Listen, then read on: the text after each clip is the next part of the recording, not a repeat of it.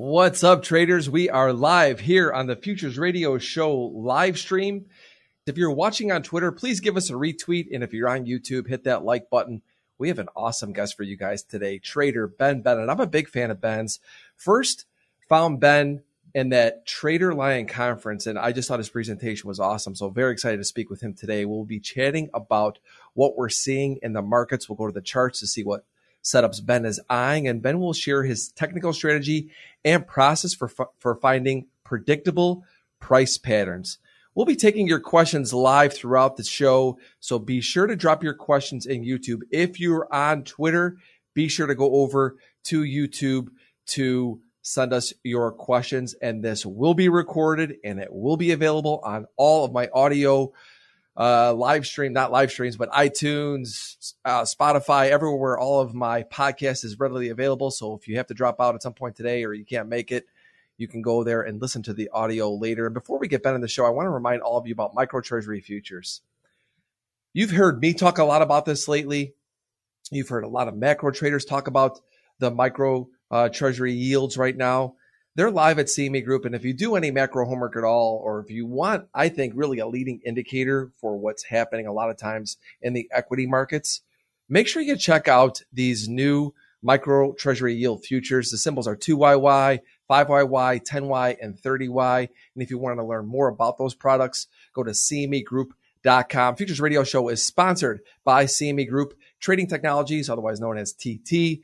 TradeStation, and FTSE Russell. The Russell 2000 is a key benchmark for small cap U.S. stocks. Be sure to check out the E-mini Russell 2000 future symbol RTY and micro E-mini Russell 2000 future symbol M2K. To learn more about FTSE Russell and their products, please visit FTSERussell.com. Ben, what's up, my friend? Hey, Anthony. Good to be here. Great to be here with you today you know, this is Futures Radio Show. I know that you you trade a lot of stocks. I know today even we're going to talk about some ETFs that you're eyeing. And you know, for me as a futures trader, I still trade stocks. I don't really consider myself a stock trader, but I do trade them, not to the level that you guys trade them, and a lot of people that I follow for stocks. But I think that a lot of futures traders look at stocks, and I think a lot of stock traders look at futures, and we might dabble in each other's uh, playground. But that's why I go to your stuff, and it really has helped me with my longer term stuff, just seeing what it is that you do. Um, so I really appreciate you joining me here today. And the first thing I want to talk about is why stocks? Like, how did you get into doing what you do? Talk to us about your style, what duration of time you hold, all that stuff. Sure.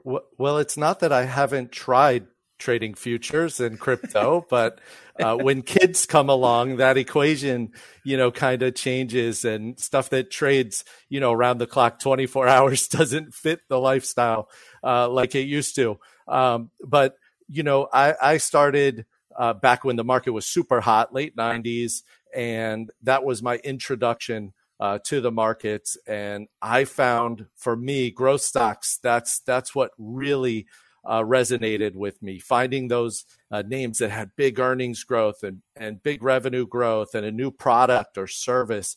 And I like to say something that that changed uh, the way we work, live, or play. You know, there's a there's a, a, a N factor that I learned in CAN SLIM, and that N is for new, and it's something that's uh, stuck with me. And finding those those new growth stocks that are that are really uh, growing like i said earnings and revenues. And that's kind of where i start is i build this watch list of all of those uh, stocks uh, screen for them that are growing those revenues growing those earnings uh, and then i take that list that big universe list and start going through them for the for the technical side uh, for my entries and exits Got it. So CAN SLIM. I've had several traders come on here and say that's the methodology that that they use. Explain to everybody what CAN SLIM even is. I'm sure some people don't even know. Sure. So w- this comes from William O'Neill and the book How to Make Money in Stocks. And that CAN SLIM is an acronym. Uh, C for current earnings, uh, annual uh, earnings. The new, like I said, is for a new uh, product or service. S we look for for sponsorship. L for leadership. Um, what am I missing? I institutions are involved. M is the market itself. We want to make sure uh, that the market is healthy and the market uh, is in an uptrend, and growth stocks in particular uh, that they're participating. And when all those things line up, uh, that's where we want to focus. We want to focus on the strongest stocks, the leadership names uh, in a healthy market and and ride those for as long as they'll let us. You know, as long as the market and the stocks themselves stay healthy. You know, the studies show on average uh, about nine months to 18 months in that range, uh, we can look for as a position trader uh, to try to capture a big trend. And, and that's for me, uh, in the big picture, that's, that's what it's all about is trying to get a hold of one of these growth stocks early in their cycle when they when they're either coming out of an IPO base or a stage one, you know, early base, and then ride that as long as it will let me. Got it. So one of the things I want to talk about is narrowing it down, and it sounds to me that that's this is part of that process, right? You said growth stocks. Because the one thing that I always see when I talk with a lot of traders that that do what you do, I feel like there's just so many stocks out there right? There's, it's like for me in the futures world, I look at it and go, it's, it's pretty easy for me to know which markets I'm trading. I'm either to, I have a handful of them, gold, silver, oil, S&P, NASDAQ, Russell, you know, and I'll go into some crypto stuff and maybe some treasury yields things here or there. But for you guys, it, there's just so many. How sure. are you narrowing it down? Are you using something to, uh, is, it, is it an automated system? Is it you manually doing this? How does this work? So, from a fundamental perspective, I'm a big fan. I use MarketSmith. I run screens. Now, you're exactly right. We're talking about a universe of eight to 9,000 stocks. And then we've got that's to huge. narrow that down. Exactly. So if that's your focus and you're scanning the whole market, you're, you're going to be lost. So what I do, I narrow that down. I look for the strongest earnings growth on an annual basis, the strongest revenue growth on a quarterly basis. So once I have that that that's probably going to get me down to about 300 let's say. Then i'm going to take the top groups. So i like to to marketsmith actually separates those for me into a and b categories. Okay. So that's going to give me basically the top 40% of the groups so then i can narrow that down even further focus on only the strongest groups and then within those groups narrow it down one more time to the relative strength names so show me the strongest growth in the strongest groups in the market and then show me the relative strength within those. Those are going to be at the top of my watch list and that's that's where my focus will be. So I get down right now 140 names, which is like triple what that it, that's like triple what it usually is. And then and why is that, that? Is it because there's just a lot of setups right now? Correct. It's just the market's coming out of, uh, you know, we had the correction. It's coming out of the correction now. Growth stocks are really participating and leading value. That's something I look at as well. And when that's the case, I see that list go from, you know, 40 names to 60 names to 100 names. And like I said, now 140.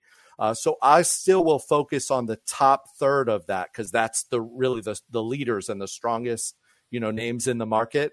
Uh, but but that's a huge part of my my process and how I I narrow it down. So you narrow it down. How many names at one time are you in, uh, and can that vary? Right. I mean, are you are you is it a set amount? How are you allocating the capital to all these different names? So initially, when I, I we come out of a correction and the market, we have a follow through day, which we had last week. We start to come out of that correction. I'll put on two or three names. And maybe I have one or two that I've had cushion and it was able to hold. So let's say, and this is my comfort zone between like four and six names. That's, that's definitely where I'm comfortable. But as they start to make progress, I may start trimming. Maybe I'm up 10, 15, 20% in a few names. I start taking anywhere from a third to a half off. As I'm taking those off uh, and, and taking those profits, that's how I'm financing my next purchase. So then I add another one, another name or two. Next thing you know, if the market's healthy and everything's working like it's supposed to, I may have 10 or 12 names. And normally at that point, uh, uh, I'm, I'm pretty much, I'm on margin. So anything else that I add at that point is going to have to really, really look good uh, because I know that anything additional that I take, I'm going to be on margin. And my position size is usually uh, depending on the stock and and you know what what kind of volume it trades daily and what the liquidity is like. I'm usually between 10 and 20 percent uh, on my position size. My largest position is usually initially, and I may add a little bit in increments on the way up, and then selling in pieces, kind of laddering out.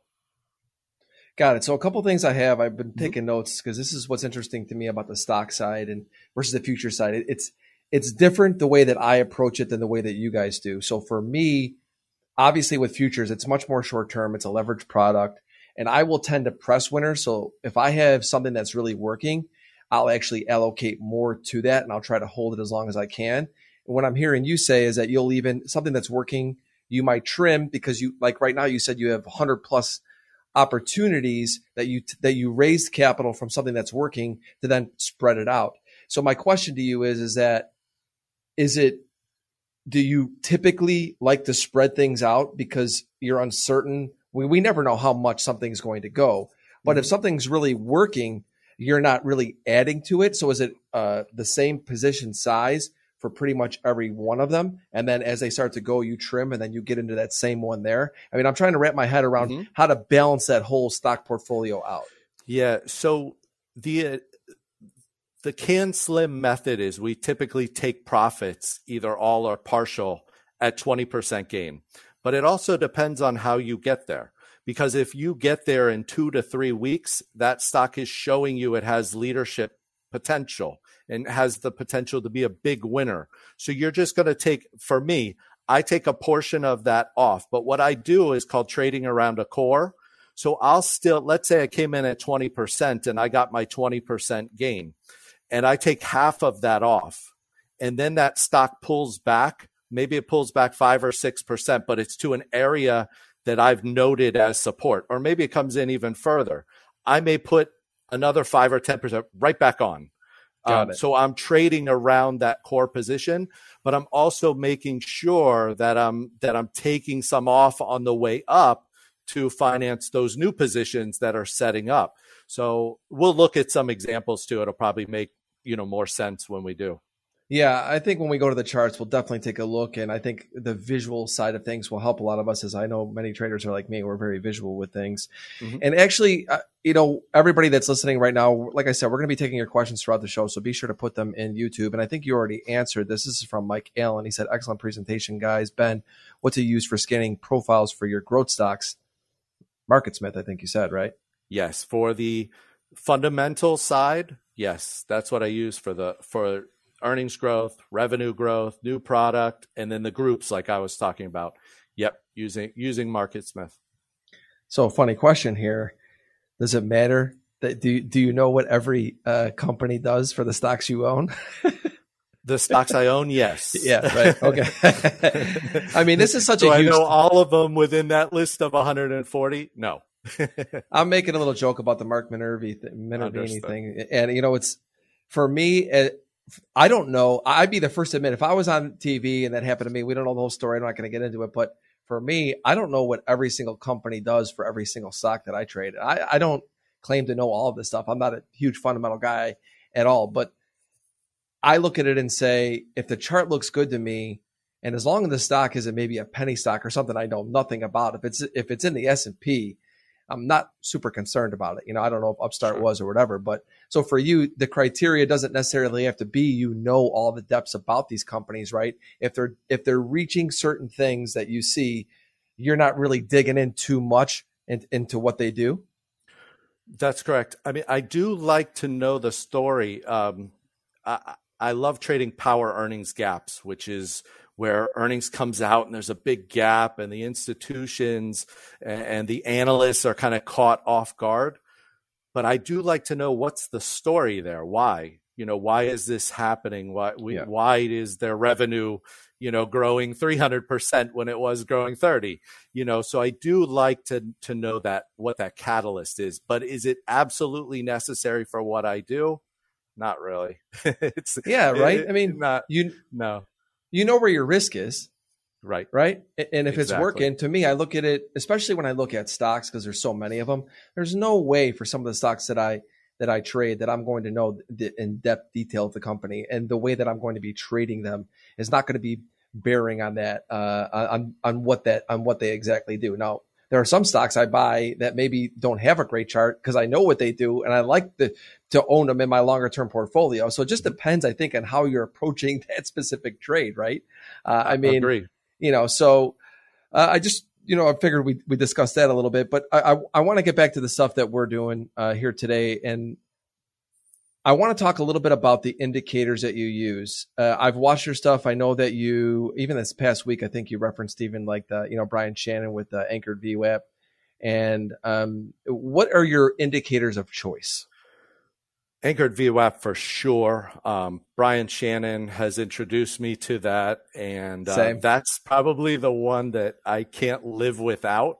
You know, if I could only choose one indicator, uh, that would be the one uh, because it, it's just so versatile. I can use it with gaps. I can use it month to date, week to date. I can use it on any time frame. I can, uh, you know, really uh, determine who's in control, the buyers or the sellers. Are is price above anchored VWAP and is it rising? Okay, buyers are in control. If it's below, sellers. It just makes everything I do so much easier to have that visual.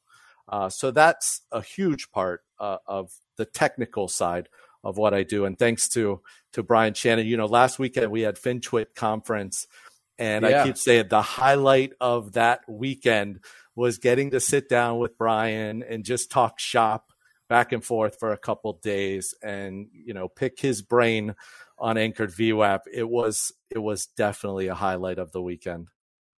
Yeah, I've got to hang with Brian in person a few times, and I've said this on the show even when Brian was on the last time. I, I've been doing this for over 20 years, and I would say one of the very few indicators that I've added to my strategy. I'm a very simple guy. I use Bollinger some moving averages. I've used MACD in the past a little bit. Is is the anchor VWAP? I mean, I just think exactly what you said is so important. I, I like it even more for stocks. I do like it for futures definitely as well. Um, but for stocks, it just gives you such a great visual of what's happening in the market. Like you said, you said this the story. What's the what's the story on the technical side? You can see it. Um, let's talk. Let's say on the on the anchor VWAP. Mm-hmm. Where's your favorite place to anchor it? Is it a specific place or what? Yeah, my favorite is on the gap, on the power earnings gap.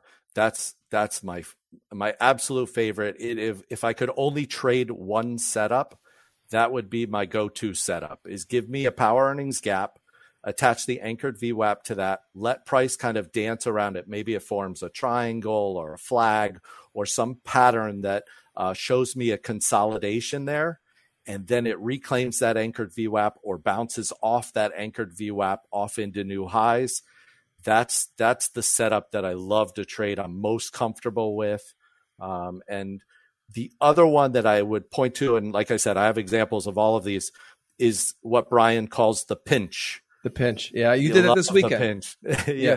I love that setup too because that gives me a super early entry. The CAN SLIM guys in the crowd and girls, they'll they'll know we love to see the cup with handle base. And normally, and going back before I was introduced to anchored VWAP, we'd buy the breakout of that cup with handle pattern. When it breaks out of the handle and into new highs, that's where we were coming in.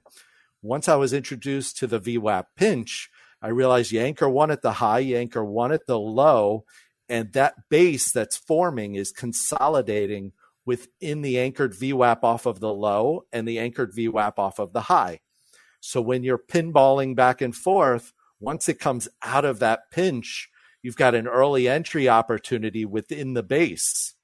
Uh, and that sets me up uh, for as that stock climbs the right side of that cup, I'm like 20%, 30% ahead of the crowd that's buying that traditional breakout, you know, up higher.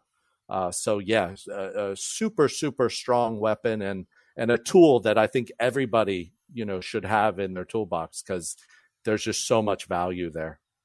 It's a simple edge, is the way I look at it. Right? I mean, exactly. do you consider the indicators your edge, or is it how you're searching for these? Like, how is what is your edge? Let's say what that. defines my edge. What defines it? Yeah. So in the big picture, my edge is defined by that fundamental side of the earnings growth, the new product, the EPS growth, because my whole universe of stocks that I'm trading, that comes first. So if it doesn't fit that criteria, I'm not in there looking at it technically.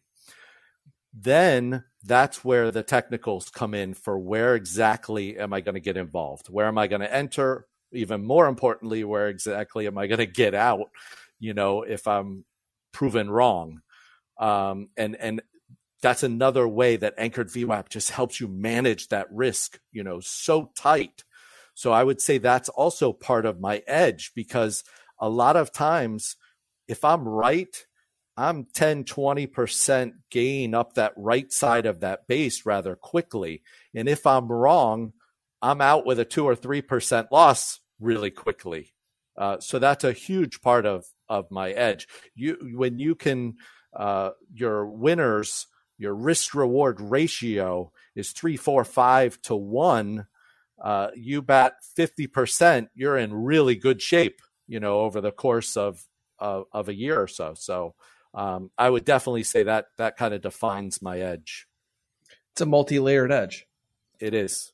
And I think this is so important. And you've developed them over different time frames. I'm assuming, right? Obviously, because as you said, learning from from Brian at a later date, you started with something that you felt you had an edge, and that search criteria. Actually, I want to go to a question that somebody put out here because I think this fits kind of right into your edge here.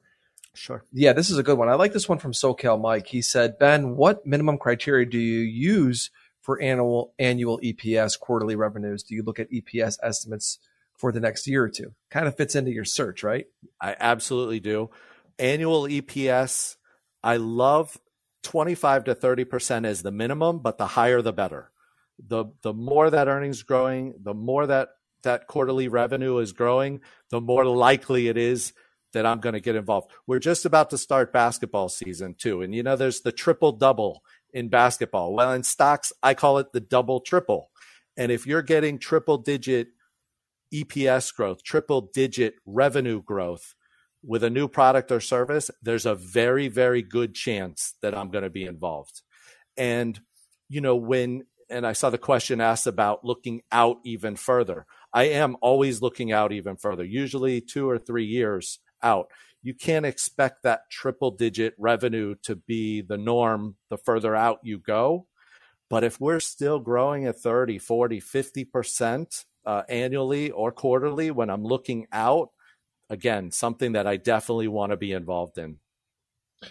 One of the other questions that we're getting is I think it's a simple one because we're going to get to the charts, everybody, here in just a minute. I think when we get to the visual side of things, it's going to make a you know be a lot more clear to everybody. Mm-hmm. But I think I want to really understand all the basis of it before we get to the charts. And one of the questions is, I think it's a good one, right? Is it's from Rob.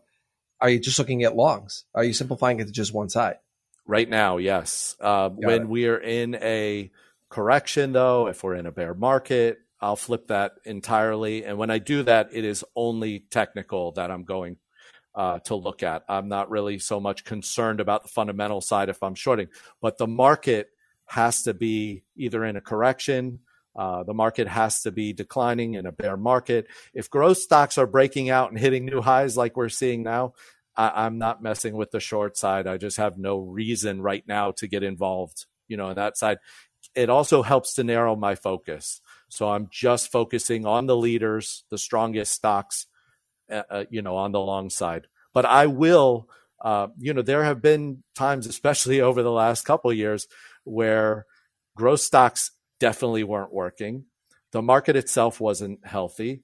Uh, and when that's the case, I will shift gears. And uh, that's when I look more towards the indexes and shorting the indexes. I don't do a whole lot of shorting individual stocks. Uh, but I will short the S&P or use leverage ETF, sometimes uh, options, you know, buying puts on the Qs or, or the SPY. I will do that. This seems like such a simple question, but I think a lot of people probably struggle with this and don't actually know what they would consider a bear market. I mean, I you know because I put out something not too long ago to give you a quick example. I said, look at the the Nasdaq's below the 100-day moving average now. We're now hugging the bottom Bollinger, and I was short. I was actually shorting S&P, but I was using the Nasdaq for confirmation. Anyway, people are like, seems kind of dumb selling uh, the S&P below the 100-day moving average now, right? So it's like I don't think we were in a bear market there, but I think it's important for someone like you who doesn't short a lot. For me, I'm short and then I'm long the next day. Right. But the, what really qualifies it for you to shift that thinking and say, I'm not looking short?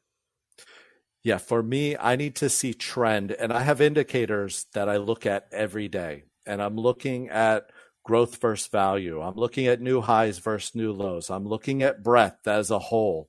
If those things are trending lower, and then I turn to the charts and see, okay, we're below the 50 day, we're below the, the 100, 200 day, you know, technically, and I see the trend has changed to where we're making lower highs, lower lows. At that point, I'll shift gear. The other thing that always helps, if I'm let's say I've got three or four longs in a row and I'm getting stopped out rather quickly, that feedback is also telling me Love we're that. not in a healthy market. you know, that's not working. The long side's not working. When that's the case, I've got to kind of reevaluate and look and say, okay, we're below the 50 day. I probably should be thinking short here, you know, and, and the market is telling me the lungs aren't working. So it's a matter of whether am I going to listen and pay attention? And then when those other indicators line up, and I see those trending lower. Do, you know, when we go from 200, 300 new highs, so all of a sudden we're negative to where new lows are outnumbering the new highs. You know, those are the kind of indicators that I'll use uh, to help guide me. I love how you said you respected the feedback of the market. I, I, don't know why people don't look at this this as much of an indicator as they should because I know for myself, I'm a shorter term trader. I, am a swing trader nowadays, but uh, even on my swing trades, because I'm using futures, my positions aren't holding for, for, for too long. If I start getting stopped out of stuff regularly in the same direction, that to me is a big indicator, right? I don't need to see a lot of things. I, you know, it's an indicator whether it's I need to make an adjustment to add a confirmation to my strategy or it's the environment, but it's something that I look at and I go back and I evaluate that. Um, so I just wanted to point that out that I think that is such a, an important tool that we we rely on indicators for a lot of things, but this is where experience and other things come into play to where someone like you, Ben, who's mostly long individual stocks, you're using multiple things to say, this is now a bear market. I am now going to look to start to short the indices. You're not just doing it because one single thing happened. You're looking at multiple things for proof. Absolutely. There's a group of things that need to come together to, you know, distribution days, the traditional, again, CAN SLIM going back to how I was taught. When you start to see drops 1%, one, uh, and significant volume where uh, the volume from the day before is increasing as we're dropping one or 2% in the market, you know, over a series of day. And we see groups of those, what we call distribution days that's a sign to back off. But for new traders, or if you haven't read How to Make Money in Stocks and you're not sure what all of that I just discussed means, go by what the market is telling you and what your positions are telling you. If your positions aren't working, if you're not making progress, you know, you've got to use that feedback and listen to it and let it tell you. Because I'll tell you, even a couple weeks ago, I had a couple test positions on as the market was coming in and they were working. And even though the market was still in a downtrend and kind of coming down, growth stocks were still working. And I was looking at my indicators and they were starting to level out and starting to make the turn. If I wasn't listening to that feedback and just looking at the major averages, I wouldn't have been involved there. Uh, but it, it helped me to come in early and the feedback from my positions to say, wow, I'm I'm actually making progress here. Maybe I'll put another test on. You know, this setup setting up the same way and looks good. So yeah, that that feedback's super important. Last question before we have you pull up the charts. Sure. Max is asking, what is a power earnings gap? So I define a power earnings gap as on that earnings release, the company's going to uh, give guidance. They're going to say we made this much, our revenues were this much, our If it's something like Facebook or Twitter, they're going to tell you their daily or active monthly uh, users, and there's a bunch of different metrics. But what, I'm really looking for, I want to see a double digit gain. I want to see that stock gap up and gain double digits, and I want to see it do it on 300% or more above the average volume. So that combination of the big price gain plus the volume is telling me that the institutions and uh, the the big smart money they're kind of behind the curve on this and they need to catch up and it's catching them by by surprise you know they maybe they beat earnings by you know a, a big number or a hundred percent or maybe their outlook is much better. So what ends up happening is those analysts they need to go back and rework those numbers. And when they have to go revise upward especially when it's earnings and revenues going forward there's a good chance that that stock is going to follow it. So we're looking at the the price gain is very important. I always like to see double digits and then the volume on that day is kind of what gives me the magnitude of how much those those institutions and smart money are fighting over each other to get shares and get involved. Thank you so much for explaining that. We're going to go to the charts next, everybody. So while Ben is getting ready to pull up his charts, I just dropped a, a link in on the YouTube chat. If you're just joining us from Twitter now, you can go to YouTube chat and see a link I just dropped for my free ebook talking about instincts versus rules. I'm actually going to talk to you a little bit about rules uh, when we get your charts up. But Ben, let's get your charts up and everybody get ready to start asking questions about what we're seeing. Ben, quick plug before we you get your charts up. What is the what is the number one market that we're going to be focusing on today for a setup? So I'm focusing on small cap growth. So this is the IWO. Russell. Uh, Got it. Yeah, that's what we're looking at. And I've separated, I know a lot of people like to talk about the IWM, but there are two components to IWM the IWN, which is kind of the value side of things. And then the IWO is where I focus, and that's the growth side of the equation. So what we're looking at here is the anchored VWAP here from off of the high. I don't have the charts down. up yet. Well, well, let's just oh, let's get okay. yeah. Well, we'll get your charts up here in a second. Hang tight, everybody. We're gonna get Ben's no charts problem. up. No problem. Replace your exchange with TradeStation Crypto. Dealing with multiple exchanges is complicated and it takes time, except with TradeStation Crypto. Because we are not an exchange, we are a broker. You have access to multiple pools of liquidity, all in one platform, in one account, one way. Trade crypto your way. Plus, earn interest on your eligible cryptocurrencies. Get started in one click. Trade the global markets with Trading Technologies. TT is the world's fastest commercially available futures trading platform, now with integrated tools for advanced options trading, cryptocurrencies, and trade surveillance. Learn more at tradingtechnologies.com. All right, we got those charts up. You talked about IWO in that quick plug, so here's the charts. Ben, tell us what we're seeing. I'm so easily excitable when it gets to these charts. You know, I'm glad you're talking about Russell though, because so, the Russell has been in this sideways move for seven months, and yes. last year in November, because I know we're gonna you're gonna talk about this. I just want to just kind of lay the landscape for something that happened last year in, in the Russell was an 18% move. It was, I think, the biggest rally in the history of the Russell. They called it November to Remember. So I was actually t- uh, tweeting with Shy Girl the other day, going, "When this thing is going to unwind, you don't want to get in the way of it." And this is kind of what you're looking at today. So I'm curious to see what you're going to talk about. Yeah, this again, it's this consolidation all year. It, it's tough for guys like me that trade small cap growth uh, to make great progress like we saw in 2020. We got a little spoiled last year. But with this choppy kind of sideways action, it gets tough. But what I'm looking at, what I think we have a shot at, is we're getting back above the red line there is the year to date anchored VWAP. And we're getting back above there now. Let me zoom in maybe a little bit more. And you've built out this big volume shelf. You know, this volume here and point of control is that purple line back here. And what we were talking about earlier, who has control? The Bulls or the Bears? Well, it's been a battle, you know, pretty much all year long uh, for control. But now we're starting to turn back above that year to date anchored VWAP, which, like I said, is that red one. That blue one is coming down off of the high. And yesterday we pushed back above that too.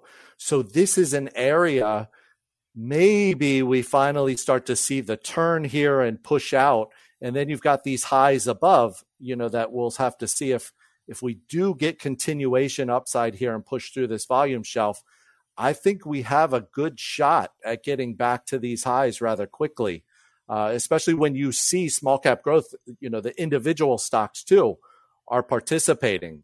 Uh, so again, this anchored VWAP, this is off the uh, September low. You can see how it acted support. We got a couple undercuts, but it quickly reclaims. And that's what we were talking about earlier the power of anchored VWAP here, uh, where it acts as support.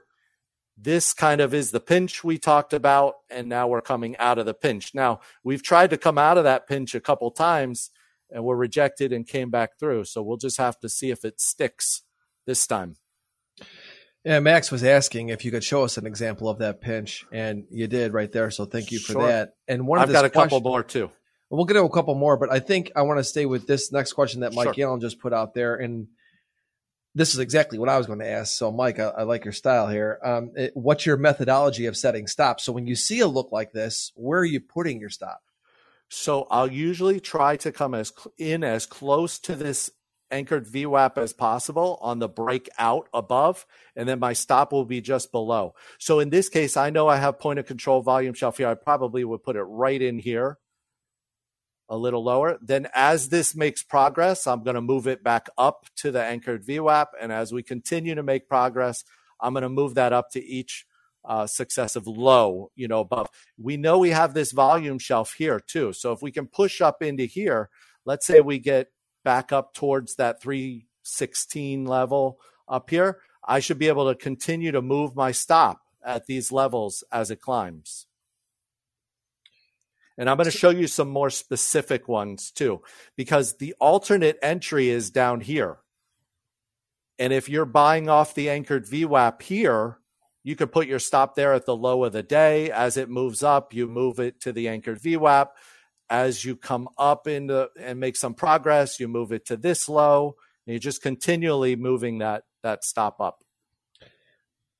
First thing I, I, I want to talk about is you're moving the stops regularly, so it's not whatever your stop is to start. If the, if it's making progress, you're adjusting it, especially with my swing trades. Yes, if Got if it. I'm sw- yeah, if I'm coming in on a swing, I'm much more aggressive. Now, if I'm doing a posi- position trade and working off of let's say a weekly chart, I'm not going to be that aggressive. I'm going to do more of the traditional 5% or so stop and then I may move it up as we make progress, but that's not going to be eh, you know like what we just discussed with a swing trade.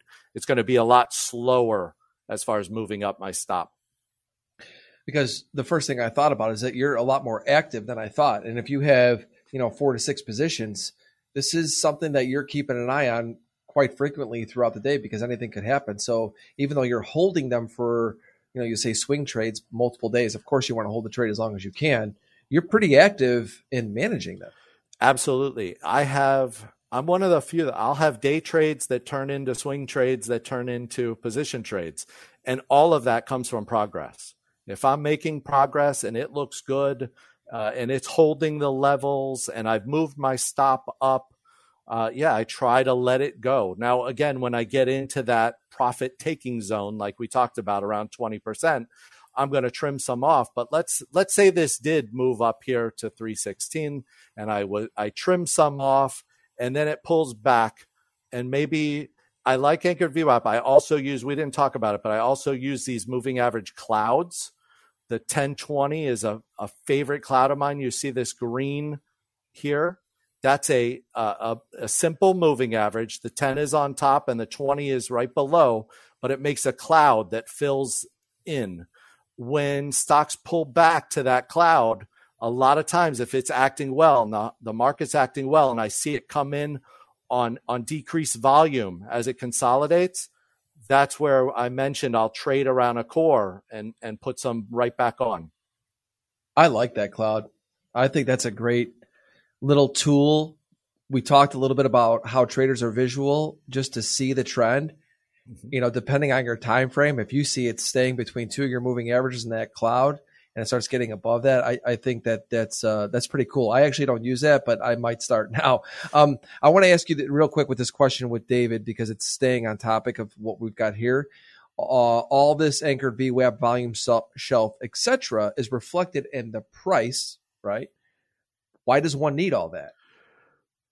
The main reason, and and I'm big on price too, and like Brian says, only price pays. But I share this because a lot of the newer traders will find it so much easier to have those indicators rather than just looking at price because you tend to get lost, especially let's say something is up 15, 20% in just a few days. And that's where a lot of the traders that I've talked to get lost. They don't know, should I be taking profits? How much? Should a little? If it pulls in and I'm, if I take profits and I'm want to add back, where do I do that? Where do I add back in?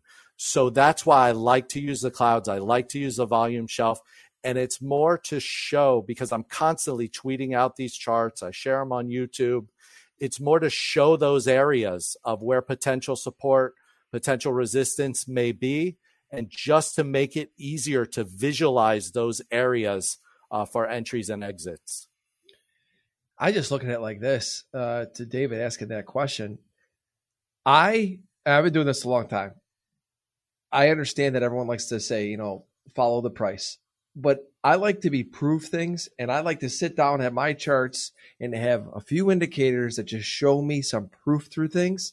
And you can look at price as well, but it just keeps me from over trading, right? And it gives me confidence as well. You know, I, I think that some, seeing something sometimes actually prove to you that it's working just helps you as a trader. I, I'm a big fan of indicators. I've created my own indicator. I, I think that having that visual up there it, it, it just it, it really clarifies things for me and i can look at my charts for five seconds and i can tell you exactly what's going on and that so for me i couldn't imagine not having it sometimes i like to look at blank charts and just look at things no doubt but when i'm looking at something i really like it i, I need it as a guide that's just my two cents as well but i think it's a good question to ask because so much of us talk about that to ask that question so all right what do you want to look at next here ben uh, let's go over to coin because this one, oh, I saw this one blowing up on Twitter the other day. It was funny. I actually bought some of it. Super popular. Uh, look at this volume. Oh, great. Yeah. I think you're in great shape here. Look at this volume coming in. Like I said, I use volume to judge magnitude. Uh, uh, what's the potential here? How far can this go? How far can it run? You know, having a good day today. But again, anchored VWAP off of the high there anchored VWAP off of the low, kind of got into that that pinch, undercut a little bit, and you kind of thought, oh boy, uh, it was going to you know roll over. But look, it reclaimed the anchored VWAP from off of the low, came back, retested it, and then has been just straight up since. Um, and when we see these these uh, pocket pivots, what pocket pivot is highest up volume in the last 10 trading sessions, so higher than any down volume over the last 10 trading sessions. And I like to see the highest volume overall over the last 10 sessions. So you started to get that right here first, then you got another one, and then look at that four straight. Uh, big volume again today. So when I see those pocket pivots up the right side, I know that that the big money is coming in uh, and getting involved. And then you had this anchored VWAP. Look at how that acted as resistance here. It acted as resistance here. And then I kind of drew out this double bottom pattern. This is a traditional, again, CAN SLIM pattern, double bottom. And you had a pivot right here and it just blasted right through it. So it went right through the anchored VWAP off of the high, right through the standard pivot. Uh, and the, you know, the all time highs way up here are 429. So uh, would be a very, very nice run uh, if it can, if it can get back there that'd be something to see. You know, I actually bought it originally on the way down because I was a big believer in it. Got chopped up a little bit. And what I look at is when the Bollinger Bands are open and it's holding above the 10 day moving average. I saw that that fit my criteria and I had been off my radar for a while. And this is one of the reasons why I like Twitter. And I, I just want to talk about that for a second because that's actually what got me to pull it up on my screen. Do you use Twitter the way that I just talked about? Like I bought coin, not because people were recommending it on Twitter, but because I saw people talking about it and I'm like, eh, let me take a look. I like this stock. This goes back to one where I want to own because I think that the company is, I mean, it's already done amazing, but this one where I want to have in my portfolio, but didn't work out for me earlier and I'm like, well, it's talked about again. Do you use Twitter for stuff like that too, or no? I, I do. And I use it in a way, I have what I call the likes indicator. And if I post a chart like this to Twitter and nobody likes it, especially down here as it comes through, that's usually a sign to me that I need to get involved because you see what happens. They like it up here. You know, they like it when they see this. Uh, but when the stocks are correcting and when uh, we're coming through a pivot or uh, I'm not a big fan. I, I never buy anything below the 200 day moving average, but I am a fan as a stock comes through that 200 day moving average and turns it back to the to the upside on big volume. I do like to get involved there. So a lot of times when sentiment is very poor, and I know that the stock has the fundamentals behind it, it has the new factor behind it, coin obviously has the the new factor and then we start to see the technicals lined up where you're coming out of the pinch you're pushing through big volume coming in. Uh, when i see that I, i'm i'm pretty sure that okay i need i need to make sure i get involved here. And and the group when people were also talking about HUT, HUT, and MARA, MARA, SI. These are group mates of coins. Some of them are the platform, some of them are the the miner, the crypto miner. Uh, but when all of them are running together and everybody's talking about the whole group, that's that's when I definitely know too. Okay, I need to get involved here. A follow up on on what we're looking at here on the coin chart is Max is asking why do you have two different VWAPs? Because one of them is declining. So this is from IPO day, and this is declining. So what this helped me with is to stay out of all of this. So as this VWAP was declining and price was below it and declining, it told me don't try to catch the knife. Then once it makes a low, which we didn't know this was the low at the time. I didn't put this on until the stock was probably over here. Uh, but once I put that on, now we have an ascending VWAP. And that tells me this VWAP tells me who's in control from day one of the IPO. This VWAP tells me who's in control from the low. So, what I want to see is it come out of there. I want to know that all of the participants involved are in the green. You've got a much better shot at this making significant gains like we see if we know that everybody's involved is happy and the majority of holders are in the green. That was such a great explanation. And I did not think about it that way when I was actually looking at this. And I think that this is such a huge confirmation to everything that you're talking about here today because you're using something to prove to you to keep you out. Then you're using something that shows that possibly trend has changed then you use the two of them together to tell you that this is now the new environment. I love that. That was great. That's exactly it. Yeah. And you know, some people like buying dips, you know, but this was telling you not yet, not yet, not yet, you know, all the way along here because you had that declining, um, you know, anchored VWAP from the IPO. Then Brian talks about this a lot too. You can't just assume that that first time it pushes through the anchored VWAP from the IPO, it's going to just go because it's still declining. So uh, the the direction of that moving average, uh, that anchored VWAP, is very very important. We do the same thing with moving averages. You know, the 200 day moving average that gets broken but is still climbing that's not as significant as a 200 day moving average break when it's declining. So you always want to pay attention to the direction of the VWAP too. When you have one that's acting like this and ascending, you've got a better shot at it acting as support on a retest like we saw over here when it's ascending versus one that's declining often acts as resistance. Now you like to see this turn back up the way we're seeing now. So if coin comes back in, there's a good chance that at some point it's going to come back. Maybe it doesn't come all the way back and test this pivot or anchored VWAP, but that does happen often, as we'll see. We'll look at some others and and you'll see how that happens.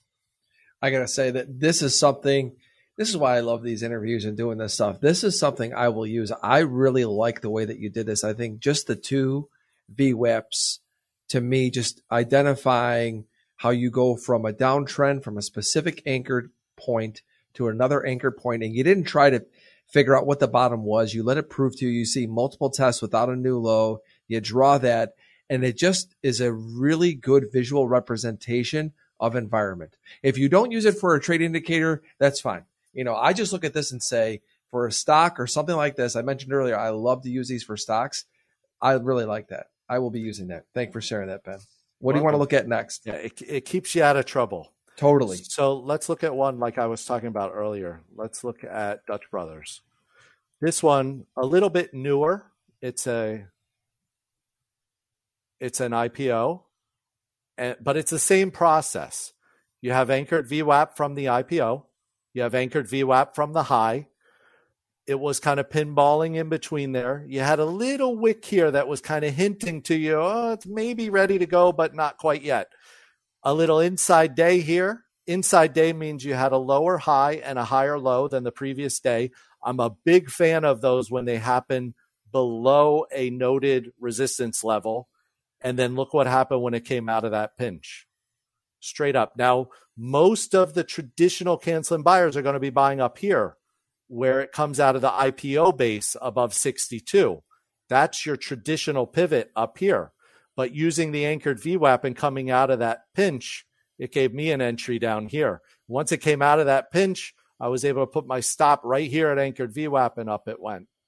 So Quick Great. question on this one though. How did this fit into your initial scan with the growth stocks because it's a newer stock? So they had the revenue growth. They had with IPOs, you've got to be a little bit more flexible on the EPS side of things. Got but it. Actually, Dutch Brothers is is not in that. It's good. I mean, we're we're golden here with Dutch Brothers. They're growing. They're like a a mini Starbucks, if you want to think of them um, in those terms. Uh, but yeah, you've got to give some leeway if you're going to trade IPOs uh, with the EPS side because a lot of the, them are in that growth stage. So you really want to focus on revenues. You really want to see that growth in revenues. You got triple digit revenues there. So in good shape. Got it. Okay. What are we thinking next here? All right. I'm going to show you. We're going to do a, yeah, we're going to, we got probably got time for about two or three more. You got it. So we talked earlier about power earnings gaps. And they said, what's a, what's a power earnings gap? Well, this is what a power earnings gap looks like. See this big volume candle here? This is your power earnings gap. Here's your gap. And again, anchored VWAP is that blue line that I've attached to it. Now, there's a few levels that are important. The power earnings gap high is important, and the anchored VWAP and the low. When you take out the low, like you saw here, the expectation is always that you're going to fill this gap. You hear it all the time. Oh, it's going to fill the gap. Well, when it doesn't fill the gap and reclaims that anchored VWAP, you want to pay attention because it mm-hmm. didn't fill the gap. That means the buyers are aggressive. And look at how that anchored VWAP acted as support here several times.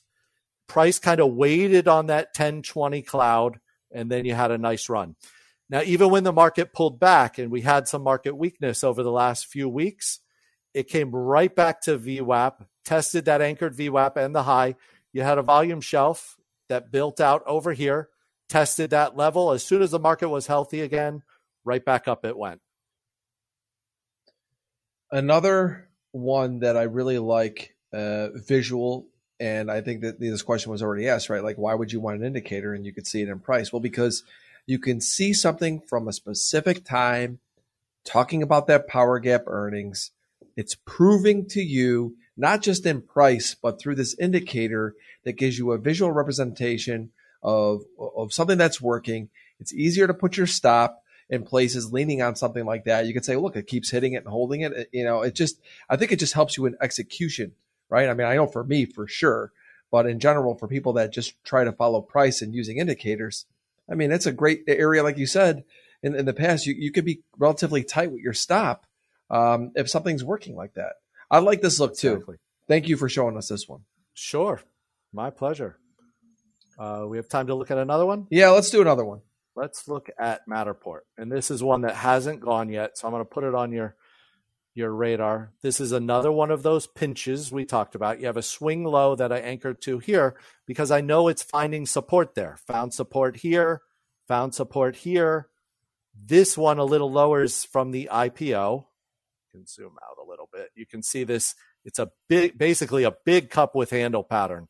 And what I'm focused on is I want it to come out of that handle because you're in the pinch. Anchored VWAP from off of the high here the anchored VWAP here from off of the low. Inside day today. Remember, I was mentioning how I like those inside yep. days that form below a resistance level. You've got the volume shelf kind of forming right there. So, what do you think happens when this inside day comes out to the upside, this little consolidation? We come out to the upside, we take out anchored VWAP from off of the high, we turn it back up, and then you can target these highs up here early entry up the right side. Now, obviously, I'd like to see volume come in. You know, there's some other things to look for, but price first. Price comes through there. Uh, I'm definitely going to get involved. Actually, I'm already involved. I'm looking to add more when that comes out of there. And you see how, again, it couldn't break through here, but it was still kind of declining. It tried, you know, and couldn't couldn't push through. So now we look for this to flatten out, and maybe on that next test, it gets through and turns it back to the upside. I love how clean the charts are, but there's a lot of substance here, you know, and where you're anchoring them, I think is is extremely important for me to learn from you. And you know, obviously I've learned this from Brian as well. And I think a lot of the traders listening today, it's not just about the indicators, everybody. If you're developing a strategy, like I'm I'm looking at the way that uh, you know Ben does this. Obviously, I looked at the way that Brian does it. I see a lot of similarities. I've learned some new things from Ben. It's how you visualize the market. And when I look at some of these, some may resonate with you, some may not. But the point is, when you take an indicator, I think, and Ben, talk with me a little bit about this before I let you go today, is it's not just about the indicator, it's about how you're applying that indicator to get the most uh, uh out of something like the anchored VWAP, the clouds, things like that. You're not just relying on them, you're putting things together to develop that story. And I think that's such an important piece of a trader getting better and developing a strategy. That's exactly it. I'm I've got a and to new traders this might look like a lot at first, but I promise you as you see it more and more, that's not the case. But yeah, it's it's painting a picture for me. I know I have a volume shelf right here. I know I have 1020 cloud right there. I know I have an anchored VWAP. All of that is potential resistance above. So if I was to remove all that and I'm just looking at price, okay, this was a nice candle here and I'm inside here. That tells me I'm cons- I've got a consolidation, right? If I was to take this and go to a 30 minute chart, this would be a little triangle on the 30 minute chart consolidation that I'm looking at. I don't need to go to the 30 minute chart to see that. I can see it right here with price. So I know that when price comes out and tells me it's ready, I've got a good chance to reclaim this volume shelf, reclaim this anchored VWAP, reclaim the moving average. Guess who's in control up here? The buyers. The buyers are in control up here. And that's basically what this is telling me and what I'm looking for. Now, when we get that push through, I can tighten up my stop. I've got my stop right here now. But once we push through here, this is resistance. We expect this area would become support, and then I can move my stop up. Yeah, VWAP Nation said it beautifully take an indicator and make it your own. I mean, that's uh, I, I love that, and you showed me a lot today, Ben. I know I learned a lot. There's definitely going to be some things that I'm going to be adding to my charts. Uh, thanks to you today. A lot of people have asked in the chat where they could follow you. Give us your Twitter handle, website, YouTube channel, everything. You got it. So uh, at Pattern Profits is where I'm at on Twitter. I've got a blog, patternprofits.net. I share A lot of those scans that I mentioned earlier, the growth scans, they're on the blog. Uh, YouTube channel. I'm every week I put out a kind of weekly watch list and an update on what I'm watching. Uh, and I just started. It's only a month old. I started a newsletter again, just kind of tying everything that I do uh, into one. Because a lot of people that have family, that have jobs, full time, say, I can't. I don't have time to scan for the growth and scan for. Okay, I have time. I put it together for you, and I'm constantly sharing it on the blog, on Twitter, on YouTube, and now added in the newsletter. Well, I look at myself. I do this full time. And because I am not a stock trader, I'm primarily a futures and crypto trader, even more crypto, more, more. We didn't even talk about that today, but right. I like going to your stuff, Brian stuff, many of my other guests, because that's the, you guys are doing all this homework and you're giving it to me in just a short period of time. I watched your video this weekend, uh, and it just helps me for when I'm going to trade my stocks you know, cut through and it, it's already there in front of me. I make my own decisions, but I'm seeing the landscape uh, and I understand your style. And it was great to get you to know your style, get to know you uh, more today. Like I said, I learned a ton and I thank you so much for joining us, answering everybody's questions. Uh, so thank you so much for joining me today, Ben. It was a pleasure, Anthony. Really, really enjoyed it. And shout out to all of you guys joining us here today. Thank you so much for joining into these live streams. Remember, all of these shows are going to be recorded. You can watch them on YouTube, and all the audio will be available on iTunes, Spotify, Google Podcasts, Stitcher, everywhere, uh, including my website, anthonycrudele.com. Thank you again, everybody, for joining uh, me for the live stream this week. I'll see you next Wednesday. Cheers, everybody. See you, Bry. Or Ben. Brian's thinking Shannon. see you, buddy. Thank you for listening to Futures Radio Show. If you enjoyed the show, please leave a five star review on iTunes. Never miss an episode. Go to anthonycrudele.com and get on our email list for show notifications and for free content that is exclusively for subscribers. Also on anthonycrudele.com, you will find tons of videos and education on trading futures, options, and crypto. Past performance is not indicative of future results. Opinions expressed are solely my own and my guests, and they do not express the views or opinions of my sponsors. Futures Radio Show is produced by Crudele Productions.